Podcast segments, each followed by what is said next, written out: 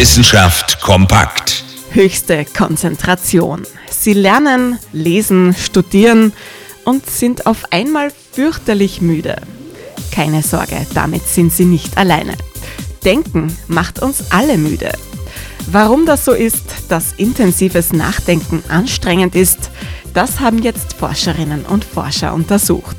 Wenn wir über mehrere Stunden hinweg konzentriert denken, sammelt sich in einem Teil des Gehirns Glutamat an.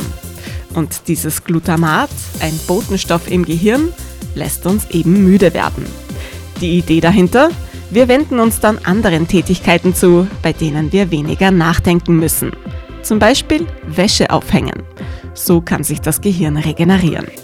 Unser Gehirn liebt eben die Abwechslung. Wenn Sie intensiv denken, dann denken Sie also auch mal daran, nichts zu denken. Interessante Themen aus Naturwissenschaft und Technik.